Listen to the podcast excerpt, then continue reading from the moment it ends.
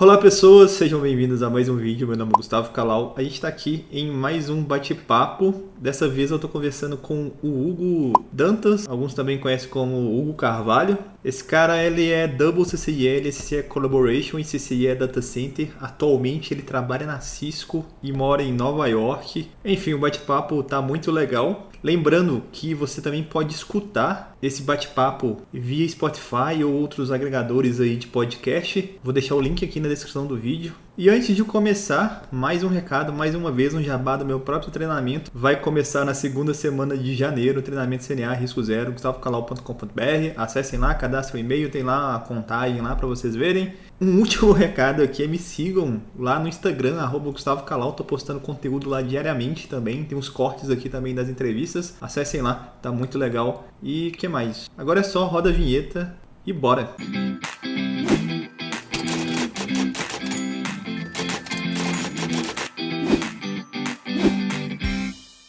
É, obrigado por ter aceitado. Eu, na verdade, foi um, foi um inscrito lá do canal, na última, no último bate-papo que eu fiz com o Rodrigo, que ele mora lá na Inglaterra, uma pessoa comentou, ah, chama o Hugo. Eu falei, ah, cara, não conheço, vou tentar lá. Mas eu, quem eu... comentou, você lembra? Putz, não, tem que olhar lá no, no, no, nickname lá do último vídeo, eu não lembro. É, eu vi também que você conhece o Flyner, né? Isso. O, eu fui gerente dele. É, pois é, eu vi aqui no. Deu uma stalkeada aqui no seu LinkedIn, né? Vi que você. 17 anos, né? É. Na, na Accenture, putz, é uma vida, né? Pois é. Não é, não é pouco tempo, né? Hugo, começar aqui pela sua jornada, né, cara? Você ficou muito tempo numa única empresa e pelo LinkedIn aqui agora você tá na, na Cisco, né? Já tem aí dois anos e pouco, né? Completar três anos, eu acho. E, enfim, você, você sempre teve essa. Você estudou, né? Você formou aqui e, e, Mas você sempre, sei lá, vou tirar a certificação e. Ou foi bem orgânico assim? Uma coisa levou a outra? É, na verdade, na verdade, uma coisa levou a outra, né? Eu comecei minha carreira nos anos 90, né? Comecei minha carreira na área de redes em 94, 95, como técnico de teleprocessamento na Bradesco Seguros, lá no Rio de Janeiro. Porque eu sou carioca. E aí lá a gente trabalhava muito com circuitos, né? Rempack, Rio-Pack. Eu viajava para fazer instalação de terminais, né, sucursais, emuladores de terminais, porque era tudo mainframe lá e tal. E num dado momento, uh, começou, eles começaram a instalar, a ter bastante demanda de Windows, é, porque os emuladores passaram a ser, vamos dizer assim, virtualizados, né? Na verdade, eram terminais e começaram a ser, a ser emulados dentro de máquinas Windows. Começou a ter, na época, tinha Windows NT, eu cheguei a me certificar em Windows NT, o IMCSA em Windows MT, é, NT. E depois, lá para ano 2000, eu comecei a, a ver que eu estava meio que estagnado lá e começar, comecei a procurar algumas coisas. O mercado no Rio de Janeiro é horrível para a área de TI. São poucas empresas e a maioria presta serviços para Petrobras e para Vale e para algumas telecoms. Aí eu vi que São Paulo era mais, né? O mercado era mais aberto, tinha muito mais opções e aí eu mudei para São Paulo. Comecei trabalhando lá numa consultoria é, que atendia televisão auditores, então a gente fez algumas coisas lá. Eu até virei coordenador de time dentro da, te da televisão, dado momento. Aí teve um momento que a televisão auditores eles eles tinham faculdade também e eles mudaram de um prédio que eles tinham no Morumbi lá para Bela Sintra, né, na, que fica perto da Paulista. E nessa eles tiveram um, um gasto enorme e começaram a cortar despesas e cortaram a consultoria. E eu saí. Mas você tava, você era, você era recém-formado? Você estava estudando? Na verdade, não. Eu nem tinha faculdade na época. Eu tinha certificações Microsoft. Eu aprendi bastante coisa lá também na televisão. E nessa época da televisão, a gente é, é era ano 2000. Quase não existia switch, rede era tudo hub, né? Você ligava as coisas, era mais cabeamento. Você, é, é, engenheiro de rede era cabeador de rede. Você hum. fazia conexões só de cabo porque é, eram switches Tricom e outras marcas lá que não eram nem gerenciados. E era uma rede flat, né? Era só fazer conectividade e pronto. Você tinha lá um link de internet com uma banda pequenininha, né, que era muito caro a internet naquela época, e você tinha um firewall lá, muitas vezes é, até da televisão era IP tables. Você não tinha um Cisco, você não tinha. Era um firewall em Linux que era mais barato. e as coisas de lá para cá evoluíram bastante, né? Aí eu, eu cheguei a trabalhar depois da televisão, passei uns três meses trabalhando no Banco Real, também por uma consultoria. Eu fazia, eu fazia monitoramento do site do Banco Real, é, e aí tinha Bandep, que era do Banco Real, a BN Anro, que era do Banco Real, porque era tudo, é, o Banco Real ele foi adquirido por uma empresa uh, holandesa, né? Então, trabalhava lá. Eu fiquei uns três meses só, e aí eu comecei a procurar, porque não tinha também muita perspectiva, e eu fui para São Paulo com o propósito de ter uma perspectiva de carreira. E aí eu entrei na Accenture, em dezembro do ano 2000. Eu consegui uma vaga lá, que era para trabalhar com voz, com telecom. Então, é, eu administrava o sistema VAIA de lá, eu tive que aprender, então é, não fiz curso, tive que aprender na marra, é, por curioso, de curioso, fui lendo artigos, fui vendo manuais e tudo mais, e aprendi a usar o sistema é, Avaya, e aprendi a administrar, na verdade, o sistema Avaya e um sistema de voz lá que era padrão da Accenture chamada, chamado Octel. Na verdade, a Avaya, ela comprou a Lucent. A Lucent, ela era uma, uma grande empresa de voz, né, fazia PABX na época, que a gente chamava muito, hoje em dia não se usa mais esse nome, mas era PABX, que era sistema de voz, onde você tinha ramal e tudo mais, e ela tinha também um grande nome em call center, né, ela era muito forte em call center. E a Avaya comprou a Lucent, né, na verdade comprou a parte de voz e de call center da Lucent. É, a Lucent continuou com outra, outras linhas de produtos, mas essa parte de voz, né, de, de PABX e call center foi comprado pela Avaya. E depois a Avaya desenvolveu um pouco mais nela, e a Avaya também fez escolhas erradas no meio do caminho, né, em termos de tecnologia, protocolo, tudo era proprietário deles, até a implementação de H323 deles, é, que é o protocolo de VoIP, era proprietário, não funcionava com ninguém, e eles não apostaram, só muito mais tarde eles apostaram em SIP, quando todo mundo resolveu abandonar H323 por ser inseguro, por ser complicado e tudo mais, eles mudaram para protocolo SIP, para VoIP, é, mas eu acho que já era tarde, tanto é que uns anos atrás eles decretaram falência, né? Eles eles estão em recuperação judicial. Fala, né? Mas para quem já trabalhou com a Avaia, é, você vê uma empresa dessa decretando esse tipo de situação, você fica, porra, cara. Eu, eu trabalhei um pouquinho com a Avaia quando eu trabalhei em call center. Depois eu fui para a área de rede, porque a gente tinha a área de rede e voz era bem separada, né? Bem segregada. Porque era, era, eram coisas diferentes, né? É, não é internet, não é IP, né? Não, é, não era sobre IP, enfim. Pois é, eram coisas diferentes. E eu fui para Accenture para trabalhar com voz, não com rede. Mas eu comecei a me meter com redes. Eu comecei a ver que tinha alguns projetos de rede, tinha uma pessoa lá que cuidava da área de redes, e aí eu me ofereci para ajudar, e aí eu comecei a ajudar ele. Então, uh, o meu primeiro projeto lá foi uma reforma no, no escritório, que era um escritório grande, é um escritório grande, fica em São Paulo, na Alexandre Dumas, cabe lá mil e poucas pessoas, cabia lá, era, era tinha isso, né, tinham mil e poucas pessoas dentro daquele escritório. É, na época não existia trabalho remoto, todo mundo, porque na época nem internet tinha, quer dizer, até tinha, mas para você ter uma ideia, para acessar a internet, o pessoal tinha uma linha analógica na, na mesa e conectava no modem no notebook, porque no, o, o, internet era muito caro naquela época, então não existia um link de internet. Para você ter uma ideia, a conectividade que a Accenture do Brasil tinha era um link de 64K é, com Dallas e um outro com Cincinnati. Eu lembro que eu fiz um estágio aqui, tem a Fiat, né? Eu fiz um estágio na Fiat, a gente fechava videoconferência, fechando conexões de, de 64K, né? Ele, através de, de modem. Tinha um equipamento lá que fazia, mas ele, tipo, para ter uma videoconferência boa, ele fechava, tipo, sei lá, 12 chamadas. E aí você via as bolinhas fechando assim e tal, aí depois estabilizava e era, tipo assim, o que tinha, né? Era, o, era o, o auge, né? Você ter uma ideia, em 2002, por aí, 2002. Primeiro que assim, para o pessoal que trabalhava aqui às vezes. Não, isso eu tô falando 2008. Você tá falando de 2002, que tipo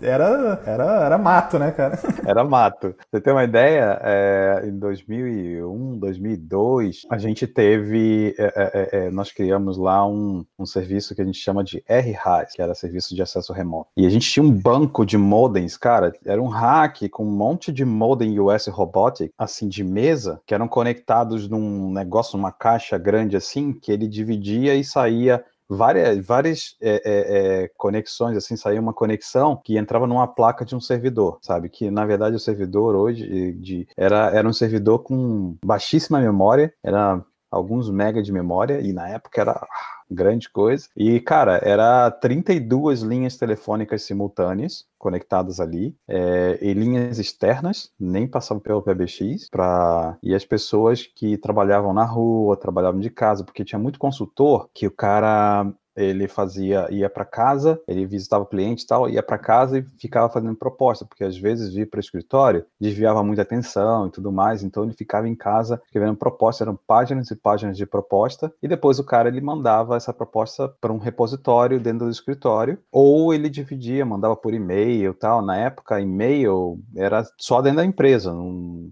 não, não tinha e-mail para fora. É, e eles, eles faziam isso. A gente usava Lotus Notes lá como e-mail. Então era interno, depois evoluiu, fui para externo. A minha audiência aqui é muito nova, né? Acho que o pessoal não sabe o que é e-mail, né? Eles sabem o webmail ali, é, o e-mail é o Gmail, né? Mas antes não tinha isso, né, cara? Você, você baixava ali, sua conta, sei lá, tinha 1 mega, 2 mega, 5 mega, e se enchesse o e-mail voltava, hoje o e-mail não volta, né, cara? É bizarro, né, cara? Hoje não tem mais isso. Só que eu sei que as coisas foram evoluindo, eu implementei segmentação de rede por VLAN que não existia lá, porque era tudo hub, né? Depois que a gente instalou em 2003, 2004, a gente instalou switches, os primeiros switches da Cisco lá, e aí eu comecei a fazer segmentação de rede, porque tinha muito problema de broadcast, muito problema de loop, um monte de problemas. Então, começou a, eu comecei a, a em 2003, eu comecei a fazer um curso é, na Telecom na época, que agora mudou de nome, agora esqueci o nome, que ele tinha um, um, um, curso de cabeamento, e porque era basicamente tudo cabeamento, e um preparatório para o CCNA na época. E aí eu fiz, eu tirei minha certificação CCNA em 2003, a primeira, a primeira CCNA. Né? Aí depois as coisas foram evoluindo, é, eu fui deixando a parte de voz, fui evoluindo na parte de redes e tal, e comecei a conversar mais com vendors, me meti mais com videoconferência, as coisas foram evoluindo, as bandas foram ficando mais baratas, foram tendo mais internet. Em 2006, eu tirei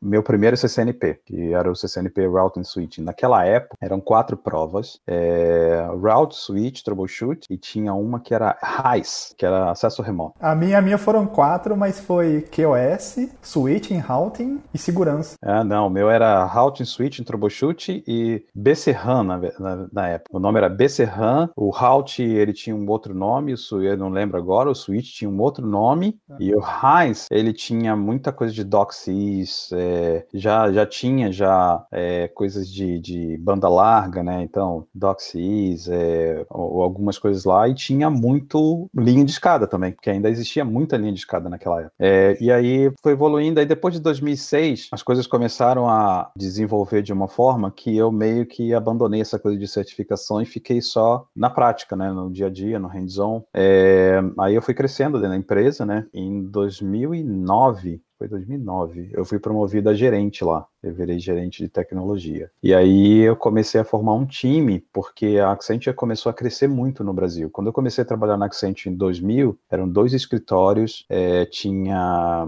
duas mil pessoas só no Brasil. Hoje, se você for lá, tem mais de 15 mil. É, e tem. E, e, quando eu saí de lá, já eram 14 escritórios, eu ajudei a construir todos eles. Eu não sei hoje também como tá. Eu não, não tenho acompanhado. E aí eu, eu ajudei a, a fazer escritório em Curitiba, escritórios em Recife, Alphaville, vários escritórios. Eu, eu ajudei, eu era todo responsável por toda a parte de tecnologia. A CIO da época deixava na minha mão porque ela confiava, o negócio saía. Eu trabalhava sempre para fazer o melhor com menos né, que era meio que a filosofia lá, fazer mais com menos, e a gente e, e sem deixar de cair a qualidade. Então, é, as coisas foram evoluindo. E você já estava lá, tinha, sei lá, 7, 8 anos, né? Então, teoricamente, você tinha confiança e sabia como é que funcionava. Eu já tinha 9 anos em 2009, né, quando eu fui promovido a gerente. Eu fui evoluindo, eu comecei como analista e fui crescendo, virei consultor, tal, em 2009 virei gerente. Aí, em 2011, é, come, o, standard de voz da, da Accenture mudou, porque a gente, eu tinha feito implementação de VoIP lá mudado todo o sistema e feito a implementação de VoIP, acho que em 2007, para dar vaia para VoIP. E aí eu mostrei com business case que reduzia o trabalho, porque o voice sobre IP você usa a rede, era só usar o QoS e tal. E aí as coisas foram evoluindo, a gente foi migrando aos poucos e acabou que é, virou voice sobre IP. inclusive, eu coloquei um contact center, porque a Accenture começou a fazer serviços de suporte de SAP, de algumas aplicações de terceirização para outras empresas, e a gente criou um contact center em, em Alphaville, né, para dar suporte a essas empresas e até dava suporte à própria Accenture, esse, esse contact center de IT, né. Então a gente foi... Tudo sobre IP? É, começou a tudo virar sobre IP. Isso é, era, na época era bem vanguarda. Né? É bem vanguarda, é, mas era tudo assim, como eu te disse, eles tinham implementação Avaya, tinha H323 que só falava com eles, não tinha protocolo aberto, era, era uma coisa que... E era caro, manutenção daquilo era caro, muito caro. É, os próprios ramais são caros, né? Os próprios, a gente chamava de DAC lá no call center, era tudo caro, né? Queimava um, era uma... Licença era cara, aparelho era caro, a manutenção era cara, caríssima a manutenção anual que a gente pagava. E assim, chegou um ponto que a gente não conseguia ver, tanto valor e era caro. Nessa época também eu lembro que começou a surgir o Asterisk, né? Sim, sim. Começou lá no call center foi uma maluquice. A gente começou a implementar algumas operações usando CIP e Asterisk e era assim, é de graça. Ah, mas a qualidade tá ruim. Aí o cara fala, não é de graça. Então a gente aceita. Eu lembro, eu lembro de uma reunião que eu tive com, com outro gerente que era responsável pelo call center, que ele viu aquele valor lá, porque assim, a Accenture fazia o funding do valor e depois a gente repassava é, como se fosse uma mensalidade, como um serviço para os centros de custo. E aí, é, porque a Accenture sempre funcionou como várias empresas dentro da mesma empresa. Então, cada centro de custo era como se fosse uma empresa, responsável cada um pelo seu custo, e aí o, o CIO, né, da, que era a empresa em si, ela fazia o funding de tudo, usava o capital e depois ela fazia, rateava esse custo. Era, era meio que uma entidade sem fins lucrativos. A gente não podia ter lucro, né? O nosso setor de, de fazer o funding não podia ter lucro, mas a gente tinha que recuperar aquele investimento que a gente fez. Então tinha que fazer aquilo baseado num business case. E aí, por exemplo, entrava mais gente para o rateio, o valor era mais diluído, reduzia para os outros. Então, quanto mais gente entrasse, quanto mais centro de custos entrasse, o valor ficava menor. É porque também fica, ficava parecendo que sua área, sei lá, tinha só gasto. É, então. E uma coisa que eu aprendi né, da gestão da, da, da Accenture é justamente isso, né? É um centro de custo, mas não é só custo, né? A gente é, é para viabilizar a empresa como um todo. Então é como se fosse um, biz, um business enabler, né? Que você viabiliza a empresa como um todo, mas você faz o aporte inicial. A empresa fazia o CIO, né? Da empresa fazia o aporte inicial. E assim foi. E aí é, comecei a montar equipe, comecei a ter, como a gente tinha, começou a ter escritórios é, separados, a gente começou a montar equipe e numa dessas, um grupo lá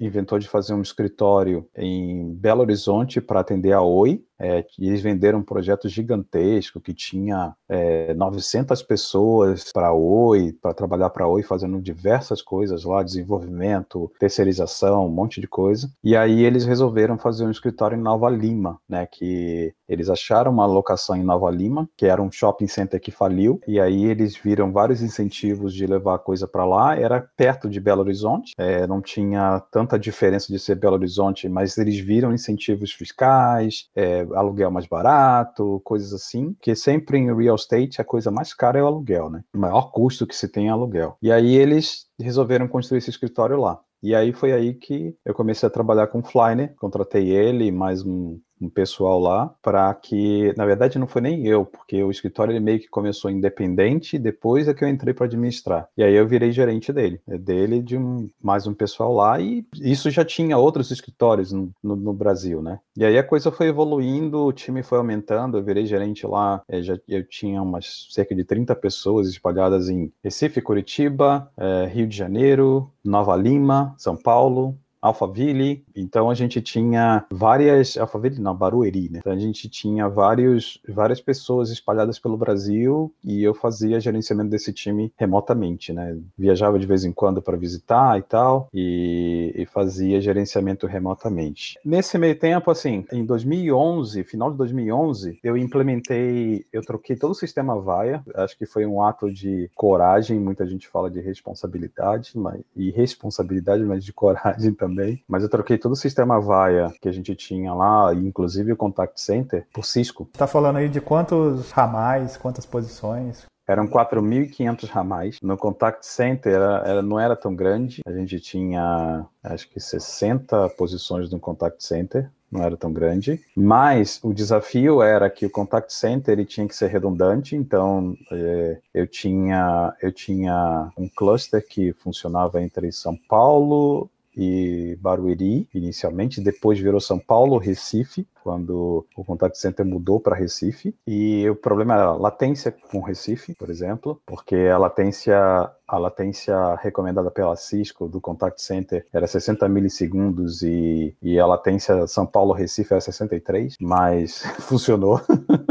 mas você fez um. Foi, foi um dia desse? Tipo, agora não tem mais a vaia, agora tudo Cisco. Teve que ter essa virada Exatamente, teve que ser assim. Caraca, teve que ser assim. não, eles não conversavam, né? Não conversavam. Parabéns, cara. Deve ter sido. Deve ter sido um fim de semana muito legal, né? E foi, e foi. A gente, a gente primeiro fez a implementação, né? Nós primeiro fizemos a implementação. Como é que foi assim? Não foi na loucura também. Não, né? sim, sim. Fez um sim. planejamento. Mas mesmo assim, né? É uma, uma, um planejamento gigantesco. Pois é, foi um indiano daqui dos. Ele morava aqui, ainda mora aqui nos Estados Unidos, ele mora na Califórnia. Ele morava em Chicago antes, agora está na Califórnia. E até depois estava procurando vaga aqui pelos Estados Unidos na Accenture e ele era gerente de um projeto lá na Califórnia, em Dublin, na Califórnia. Aí o que eu fiz foi todo um planejamento, a gente ficou umas duas semanas fazendo implementação e planejando. Os servidores chegaram, colocamos servidores, ele instalou tudo, a gente fez toda a configuração do sistema, teve um freeze, então do tipo assim, a partir de tal dia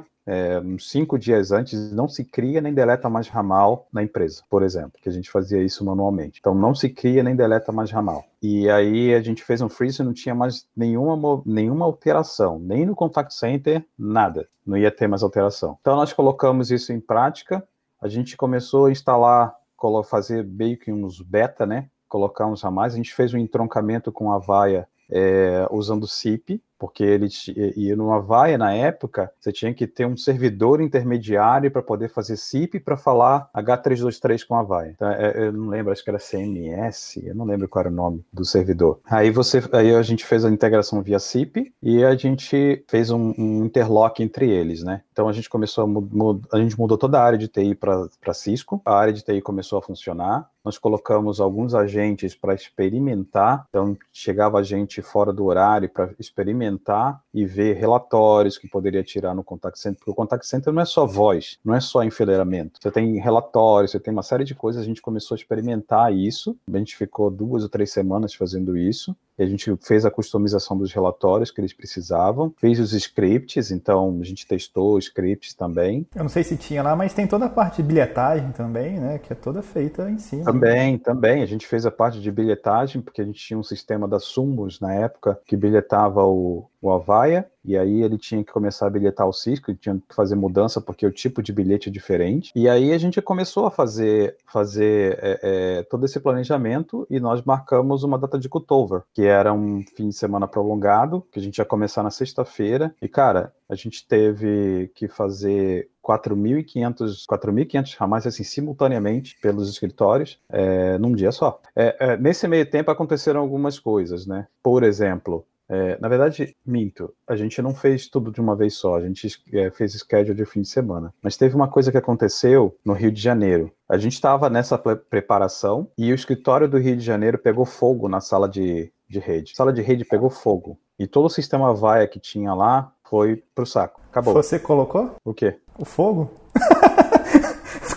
tá querendo trocar a vaia, põe fogo aí, cara. Tipo, vamos trocar de qualquer jeito. Tô brincando. Porque não pegou só na vaia, pegou em tudo, né? Entendi. A sorte é que, assim, é, o, o, master do database do Avaya ficava em São Paulo. Então, lá era mais um, uma réplica né, de São Paulo. E aí pegou fogo em tudo. Aí a gente teve que fazer uma é fazer uma coisa emergencial lá, onde todos os ramais Avaia de São Paulo, eles se conectavam, é, do, de Rio de Janeiro, se conectavam em São Paulo. O aumento do o, o, link foi lá em cima, cara. A gente passou é, uma semana, foi, isso foi uma semana antes do Cutover. A gente passou uma semana, uma semana fazendo é, é com link lá na tampa e todo mundo reclamando e não tinha muito o que fazer, porque a gente tinha que priorizar a voz. E, e os caras não tinham mais gateway para fazer conexão de, de link de operadora, é, não recebiam mais chamada local, é, e só faziam chamada e tinha que vir para São Paulo para fazer a chamada. Então, cara, foi lá em cima o consumo de link, né? Aí a gente fez o cutover e resolveu o problema, porque aí com o cutover a gente já tinha os gateways de voz da Cisco que já estavam configurados, já estavam funcionando, e aí funcionou. E depois, por último, a gente fez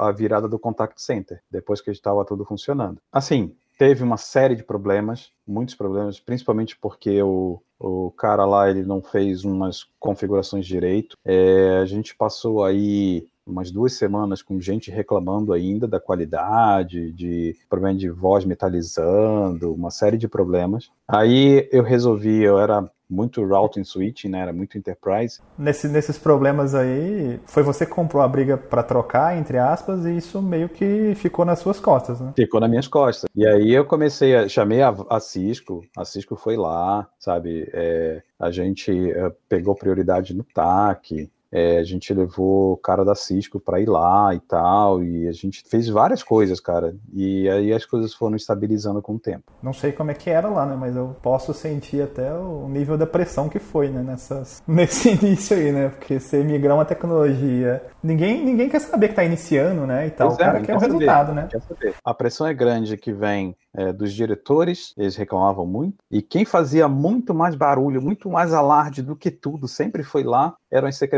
Elas faziam o maior alarde do mundo mais do que dos chefes delas. O chefe às vezes é, ficava chateado ah, e começava a usar celular. Aí depois ele reclamava com a minha diretora que estava gastando muito com celular. E, é, e aí ele falava: quem ia pagar isso? Estou gastando, porque celular é um absurdo na época. Não sei nem como é que está hoje no Brasil, mas era um absurdo. O custo era muito alto. E quem vai pagar a minha conta de celular? E aí, cara, é, a gente conseguiu resolver os problemas pouco a pouco e a coisa estabilizou. E aí eu resolvi fazer, me especializar em voz, né? E aí eu, eu fiz é, treinamentos e provas de para voz, né, para voice, né? E resolvi fazer o, CC, o CCIE Voice. É, eu vi aqui, eu ia ser até uma pergunta, mas você já respondeu. Falei, cara, por que você escolheu voz? Mas já tá respondido, né? Porque você trabalhava com isso. Na verdade, os caras acham que era só dar a plaquinha pra você, né? Porque você pegou do início ali e trabalhando com o time junto da Cisco, então você, você, o seu lábio foi, a sua vida real, né? Foi muito maior que o lábio, né, cara? Pois é.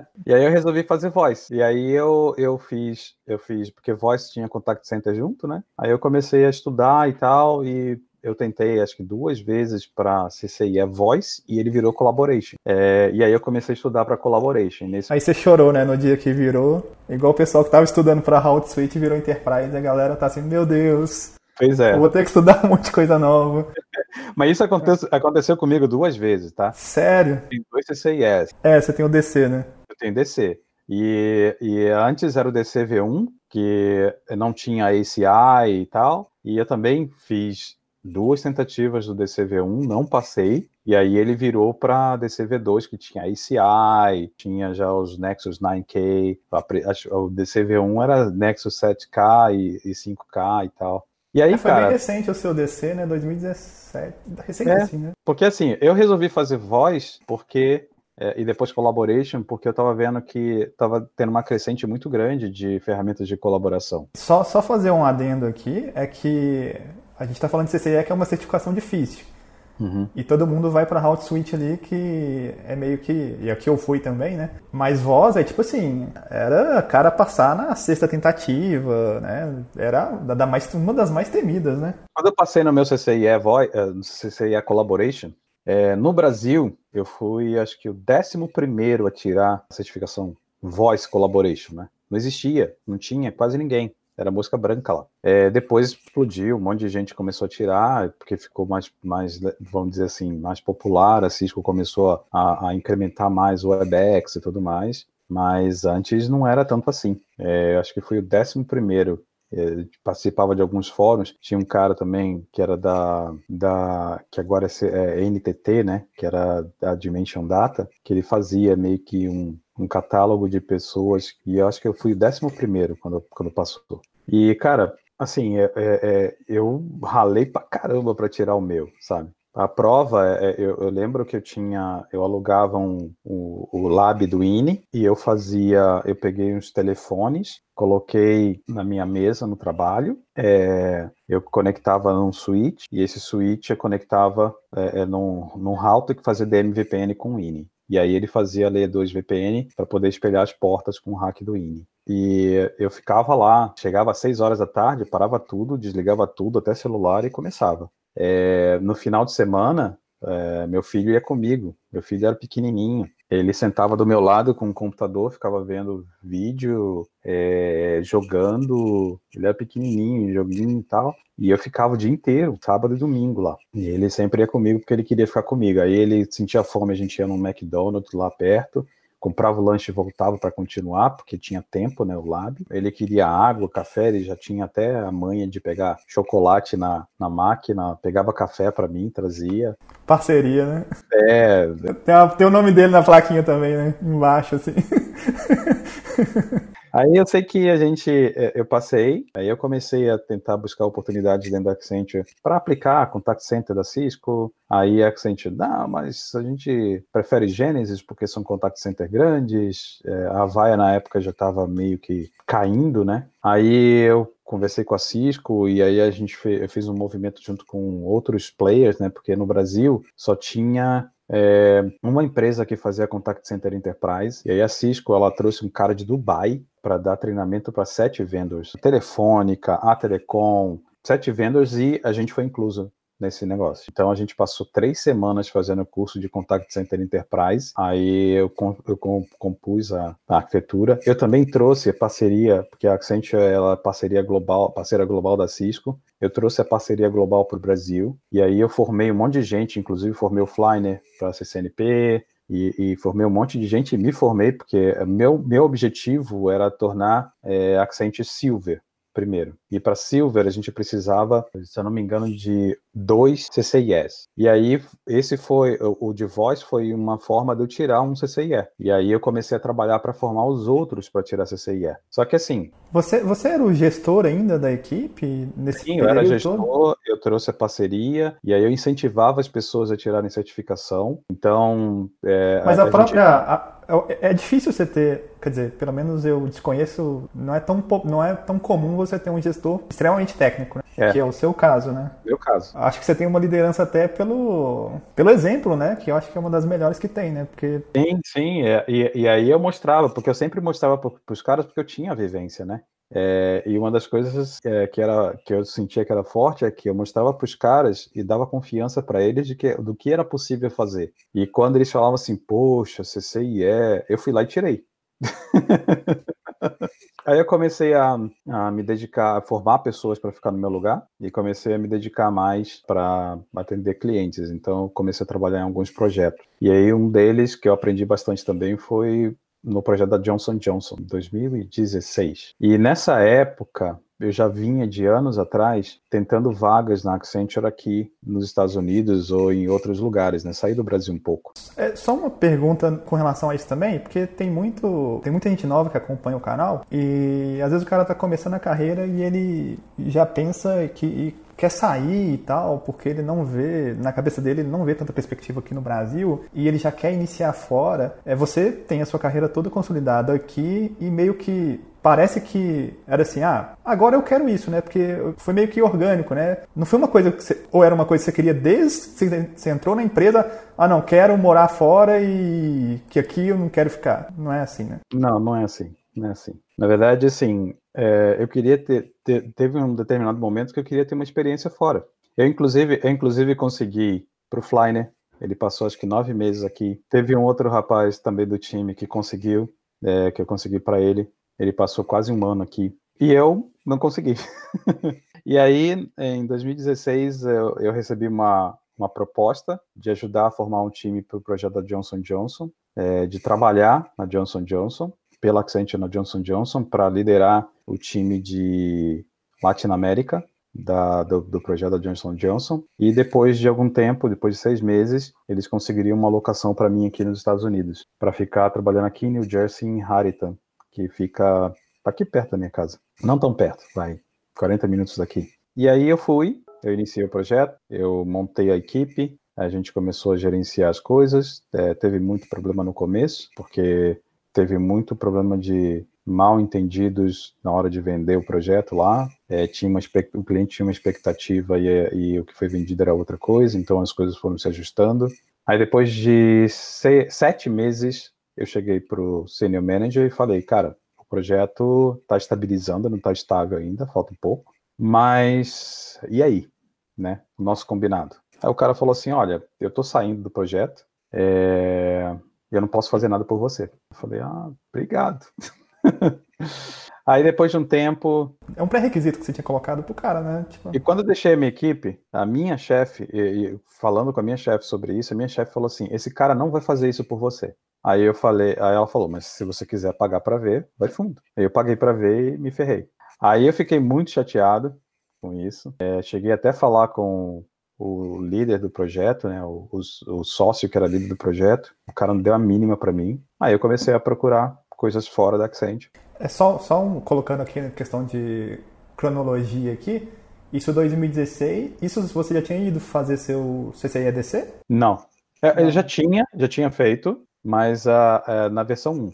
É, nesse projeto que você estava, você, você, mexeu também com a linha de data center, por isso que você quis tirar o DC também? Não, na verdade, na verdade assim, é, depois que eu tirei meu CCIE Collaboration, eu tentei alavancar coisas de colaboração, de contact center, de voz eh, internamente, e, e eu não consegui na Accenture. Mesmo porque a Accenture, ela ressuscitou no Brasil uma empresa que é a Vanad, que é uma joint venture com a Microsoft, e eles colocaram em prática para usar, na época, era o Microsoft Link, né, que mudou de nome e agora virou até o Teams, né.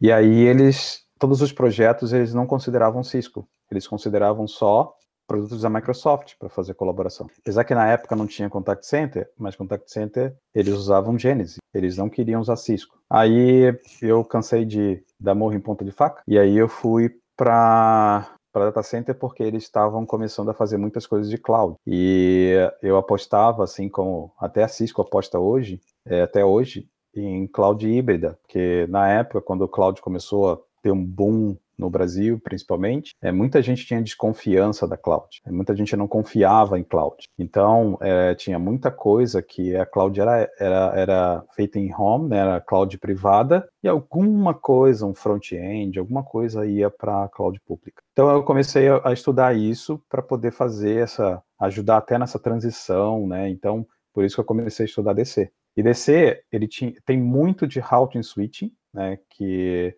ele tem bastante, todos os protocolos, BGP, é, é, ISIS, quando tinha o Fabric Path, é, OSPF, tinha muito disso, tinha o Ethernet, que também é vasto, com algumas coisas a mais, tipo VPC, tipo Fabric Path, é, tinha... É, é, aí tem um protocolo novo que a gente não, não, não conhece, na, que é o Fabric Channel. Eu tirei CCNA Data Center em 2015, final de 2015. Eu fiz um curso online, eu coloquei para o time inteiro fazer o curso online com o André Iacono e o Breno. Na verdade, o Breno é que deu o curso. Era um curso online e eu coloquei o time inteiro, paguei para o time inteiro fazer. E aí eu tirei a minha certificação de CCNA Data Center em 2015 é, e tentei pular direto para o CCIE. Eu não quis fazer o CCNP. Fiz duas tentativas do versão 1. Aí, quando a prova virou para versão 2, eu tirei um tempo para começar a estudar e tirar certificações intermediárias é, é, do, do CCNP. Aí eu tirei especialização em Nexus, que eram duas provas, e não,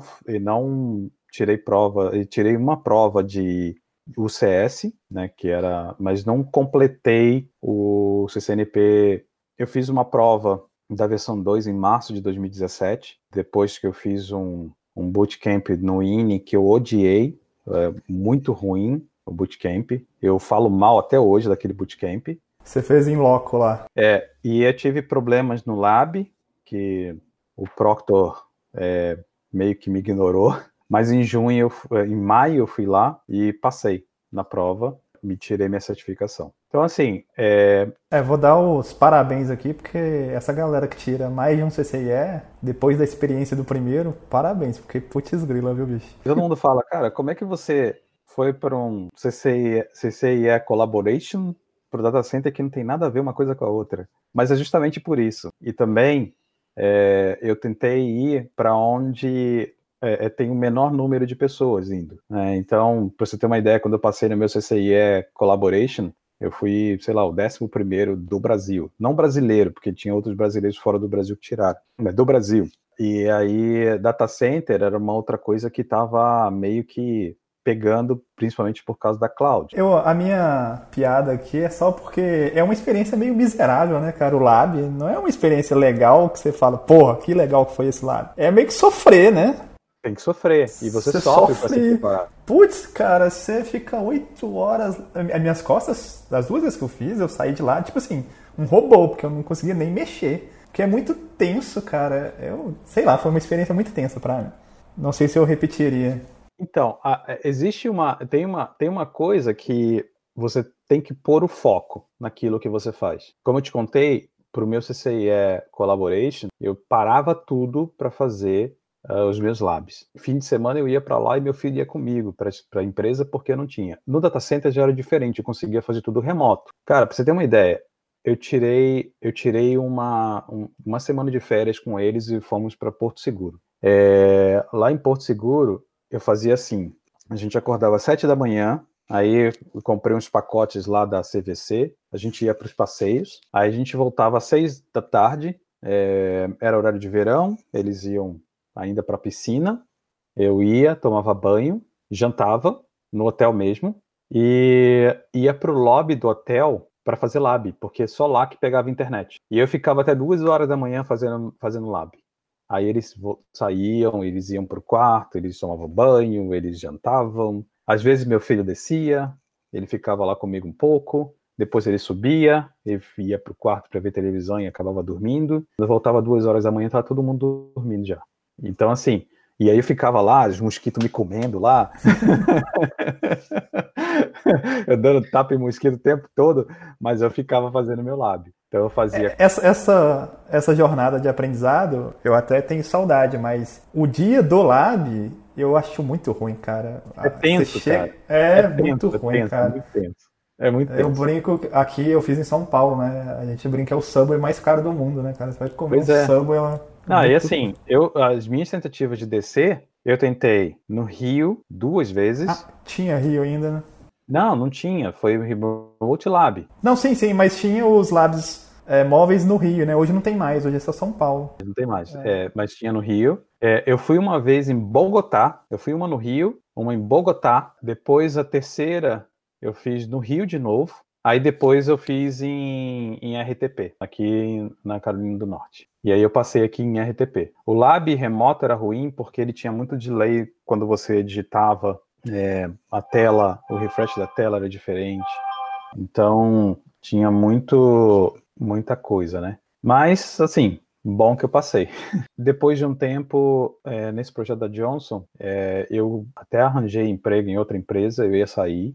A Accenture me segurou. Só para resumir um pouco a história, eu fui, eu comecei a cuidar de, só de projetos da América Latina. Eu ajudei a construir um escritório é, com a parte de tecnologia em Bogotá. Ajudei a fazer um escritório em São Paulo. Eles construíram o que eles chamavam de One JJ. Então, um escritório ali onde era das Lu, no prédio que era das Lu, é, em São Paulo. A gente construiu o escritório lá. Eu fui responsável por toda a parte de, de voz, né, de, de fazer o setup de voz. E a minha equipe né, de projetos foi responsável por fazer a parte de dados também. E eu fiz o hands-on da parte de voz, porque ele chama, eh, a gente colocou uns indianos para fazer a parte de voz. Os caras ficaram quatro semanas planejando. Assim, era, o Go Live ia ser numa segunda-feira. Na quinta-feira anterior, eles falaram: a gente não consegue entregar.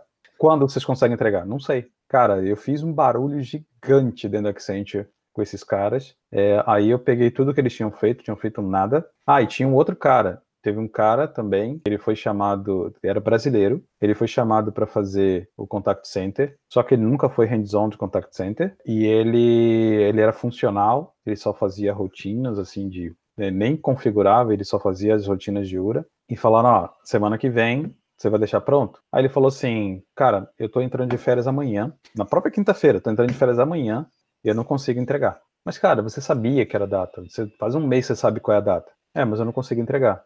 Eu tô entrando de férias. Não tem como adiar suas férias? Não, eu tenho viagem marcada pro Japão. Aí eu passei um final de semana, virei duas noites seguidas, mas na segunda-feira o negócio estava no ar. Caraca.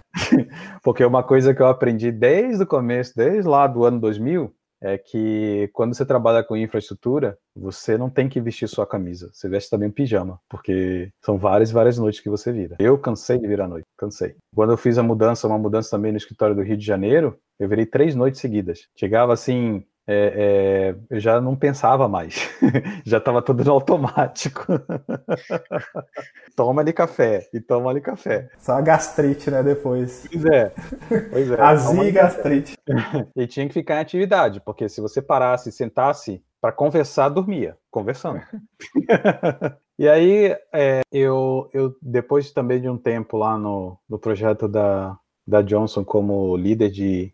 Eu também pedi para eu ia sair da Accenture, né, comecei a procurar coisas fora da Accenture. Aí, de novo, um ano depois, eu de, depois da primeira, né, eu falei, cara, não cumpriram as promessas que me fizeram de novo e eu vou sair. E aí eu, assim, como que não quer nada, me candidatei a uma vaga na Cisco mas eu tinha quase que certeza que eu não ia ser chamado, porque a Accenture era parceira Cisco e a Cisco não contrata parceiro. Mas não doeu um pouco no seu coração, depois de 17 anos, assim, sei lá? Doeu, você, doeu, é, mas eu tive mas que eu tive que fechar o olho, tapar o nariz e mergulhar. Muita gente falava assim, ah, você está jogando 17 anos fora tal. Aí eu falei assim, eu prefiro começar do zero, mas começar a ter, começar a ter é, é, perspectivas do que continuar estagnado, porque eu estava alguns anos estagnado mesmo tentando fazer coisas e ninguém deixando lá. Mas você não estava se sentindo valorizado, resumidamente? Exatamente, e, e, e, várias frustrações, eu tive várias frustrações lá. Uma delas era essas promessas que faziam e não cumpriam. Eu fazia negociações, eu confiava nas pessoas e não cumpriam. E aí eu comecei a ter várias frustrações e acabei saindo.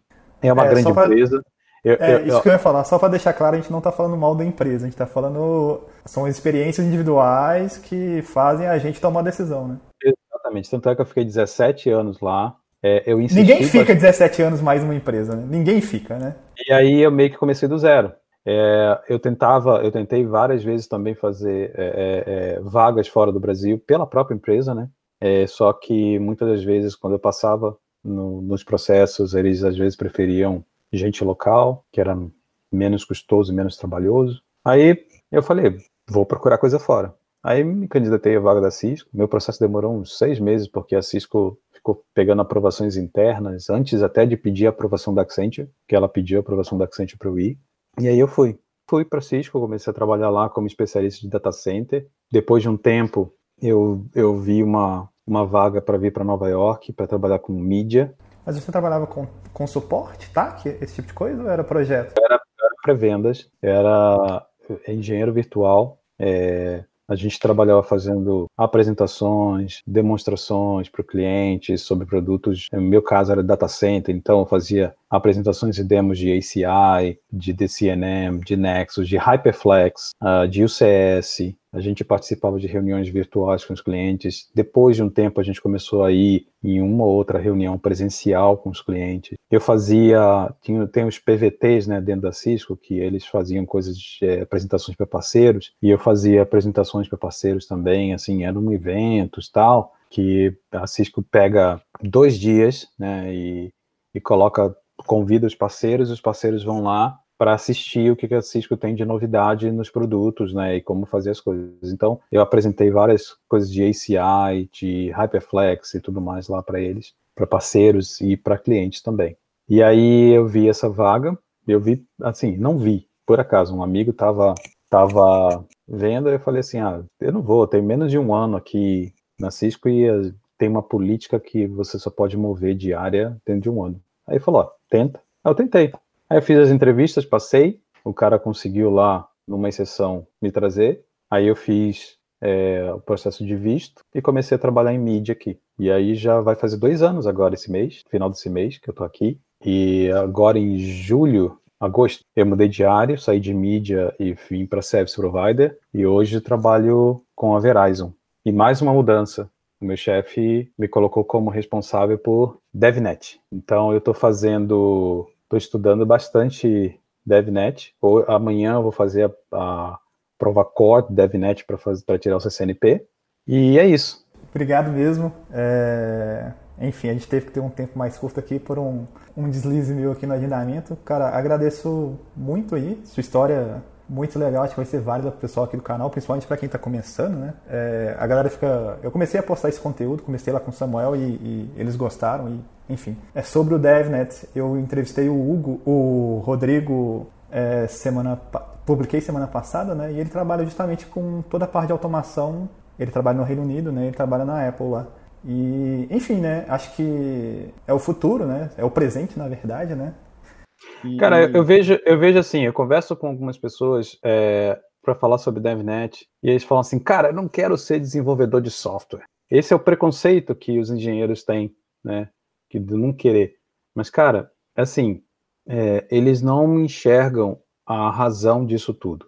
A primeira coisa é que, assim, as redes elas estão ficando cada vez mais complexas e grandes. Você ficar configurando device por device não é escalável mais. Sem contar que é, hoje em dia, antigamente, só tinha Cisco e mais um ou outro vendor. Hoje, você tem um monte de vendors. Você tem Extreme, você tem Cisco, você tem Juniper, você tem Arista, você tem HP, que faz switch também, comprou Aruba, você tem um monte de gente. Você vai aprender se, se é lá de todo mundo?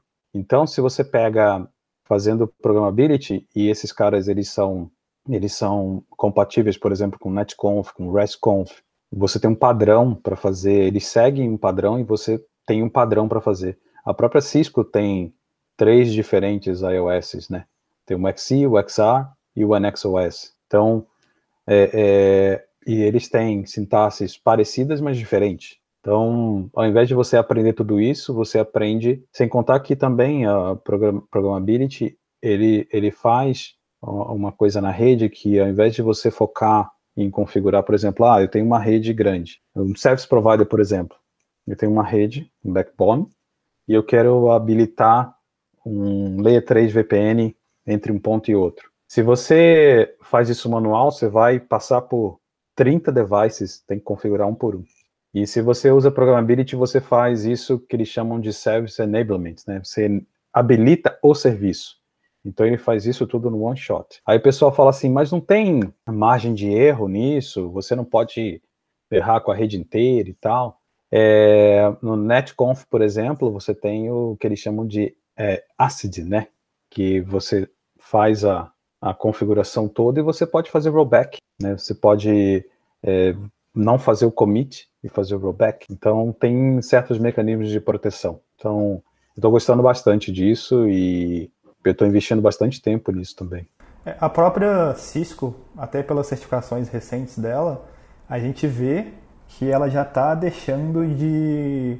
É lógico o cara, quem está começando, vai ter a linha de comando ali ainda para começar a brincar, porque senão também, né? Mas ela já já já está tirando, né? Ela já está, cara, eu não quero o cara que robozinho que dá comando, eu quero o cara que pensa em dar a solução e ele sabe a base, né? E ele sabe como as coisas funcionam. E porque dá comando qualquer um dá, né, cara? É, você sabe como as coisas funcionam. Dá comando você aprende na internet. Você tem guias de referência para isso. Mas você aprende como a coisa funciona e você habilita isso de forma mais eficiente. Eu, eu, eu tô lendo, começando a ler também coisas sobre isso, né? Eu comprei um, alguns livros. Comprei esse aqui. livro também. É um esse que eu tô é gostando, bom. a introdução, né? Para quem quiser Aqui no Brasil é muito caro. Aqui no Brasil é, sei lá, 300 reais um livro desse. É, mas para quem quiser buscar aí depois, vou colocar o link aqui na descrição. A, a introdução, ele conta a história né, no início e dá o contexto, né? E eu acho que sim, quando sim. você aprende o contexto, né? Você que é da área há muito tempo, né? Já, já sabe o contexto, mas o cara que está começando hoje, ele não, não, não sabe, né? Enfim, eu achei legalzinho, assim, o início dele. Obrigado mais uma vez é, por desprender seu tempo aí. Fala aí pessoal, beleza? Estou gravando esse vídeo aqui para o canal do Gustavo Salvador, mais conhecido como Gustavo Calau. Ele pediu para fazer um vídeo falando sobre o Hugo Dantas, que na internet a galera conhece ele mais como Hugo Carvalho. Ele foi meu gerente, meu líder na verdade, né? Não foi só meu gerente, meu líder. E me mentorou muito durante três anos da minha vida, do ano, do ano de 2013 a 2016, quando entrei na Accenture. E um ponto marcante para mim foi quando entrei na Accenture dia 3 de março de 2013 e alguns dias depois ele me chamou para conversar e disse assim, Fine, eu gostaria de conversar com você sobre a estruturação da sua carreira. Ele falou assim, quais são os seus objetivos na área de redes? Eu falei, cara, eu quero tirar o CCIE e tal. Aí ele falou assim, olha, vamos fazer passo a passo tal, vamos tirar o CCNP. Ele me ajudou a tirar o CCNP. Depois que eu tirei o CCNP, ele falou assim, vamos tirar o, CC, vamos tirar o CC, CCNP Data Center agora. Eu fui atrás do CCNP Data Center. E pra mim, assim, foi uma mudança muito grande de vida, porque é bobeira falar assim pra muita gente, mas pra mim eu lembro que eu nunca tinha andado de avião, assim, entendeu? Eu nunca tinha viajado de avião. E eu lembro que eu vim fazer um curso, tal, ele me colocou para fazer um curso aqui de São Paulo de Data Center, Nexus em 2013. E eu andei de primeira vez de avião, fiquei num hotel bacana, tal. Então pra mim foi uma parte marcante da minha vida. E naquela época eu lembro que eu queria tirar o CCIE, né? E ele falou assim, olha, para esse ano nós temos a, o budget para dois CCIEs, então eu te coloco na fila para o próximo ano. Só que aí que comitou que no próximo ano, 2014, eu ganhei uma bolsa do INE para fazer a prova do CCIE e para fazer um bootcamp nos Estados Unidos é, de CCIE. E aí ele falou assim, cara, bom demais, eu vou, vou conseguir que a empresa, para a empresa pagar suas despesas. Então, a Accenture, é, ele conseguiu para que a empresa pagasse é, até o visto, para eu tirar o visto, o passaporte. E eu fiquei duas semanas lá nos Estados Unidos. É, duas semanas eu fiquei lá nos Estados Unidos e eu lembro que faltando alguns dias para eu ir embora, eu sempre falava para ele que eu tinha vontade de, de, morar nos Estados Unidos, trabalhar nos Estados Unidos. Eu lembro que um pouco antes de eu acordar, assim, na verdade era de madrugada, eram era umas 5 é, horas da manhã, eu recebi uma mensagem dele e falou assim: Cara, tô com uma vaga para você nos Estados Unidos, você topa? Aí eu falei assim: Nossa, cara, lógico que eu topo, tal, vou conversar com minha esposa e tal. E eu fui para os Estados Unidos. Então, assim, foi uma sequência de coisas que, que mudou minha vida drasticamente. E eu lembro que, inclusive, essa vaga era para uma migração de data center. Então, aquele curso de data center que eu fiz lá no passado, ele influenciou demais. E aí, no curso de data center, eu, eu conheci uma pessoa que foi o Marcelo. O Marcelo, depois ele me indicou na, na British Telecom, me indicou na Dimensão Data. Então, assim, a, o papel do Hugo na minha vida foi uma sequência de, de coisas assim que foi desencadeando para meu crescimento profissional. E aí a gente amigo, é, não, não foi só. Eu lembro que quando eu. Cara, é pra você ver. Quando eu, eu queria sair da Accenture, eu falei pra ele que estava insatisfeito, eu queria sair da Accenture. E ele falou assim, cara, se você quer sair, ok. É isso mesmo, vai, acho, faz o que você acha melhor pra, mim, pra você, entendeu? O cara me deu todo o apoio, assim, como pessoa mesmo, assim, durante todo esse, esse tempo da minha profissão. Continua me ajudando até hoje. É, eu fui no, a última vez que eu fui nos Estados Unidos no ano passado, eu fiquei na casa dele acho que três dias. A gente ele me levou para conhecer vários lugares legais que eu não conhecia ainda. Já tinha ido em Nova York duas vezes, mas nessa terceira vez foi muito legal. E é um cara que foi muito importante na minha carreira. Desejo para ele tudo de bom. E é um cara que vale a pena você seguir na, no LinkedIn. É, procura ele no LinkedIn, Hugo Carvalho, Hugo, Hugo Carvalho é Double CCIE, tem CCIE Data Center, CCIE Collaboration e uma carreira, uma bagagem absurda. Hoje ele é é, System Architect na Cisco, trabalha nos Estados Unidos. E, e inclusive até fiz um, um agradecimento público para ele no LinkedIn semana passada. Então é um cara que eu tenho muito, tenho só a agradecer. Tenho orgulho de, de tê-lo como amigo e foi muito importante na minha carreira. Um abraço para vocês.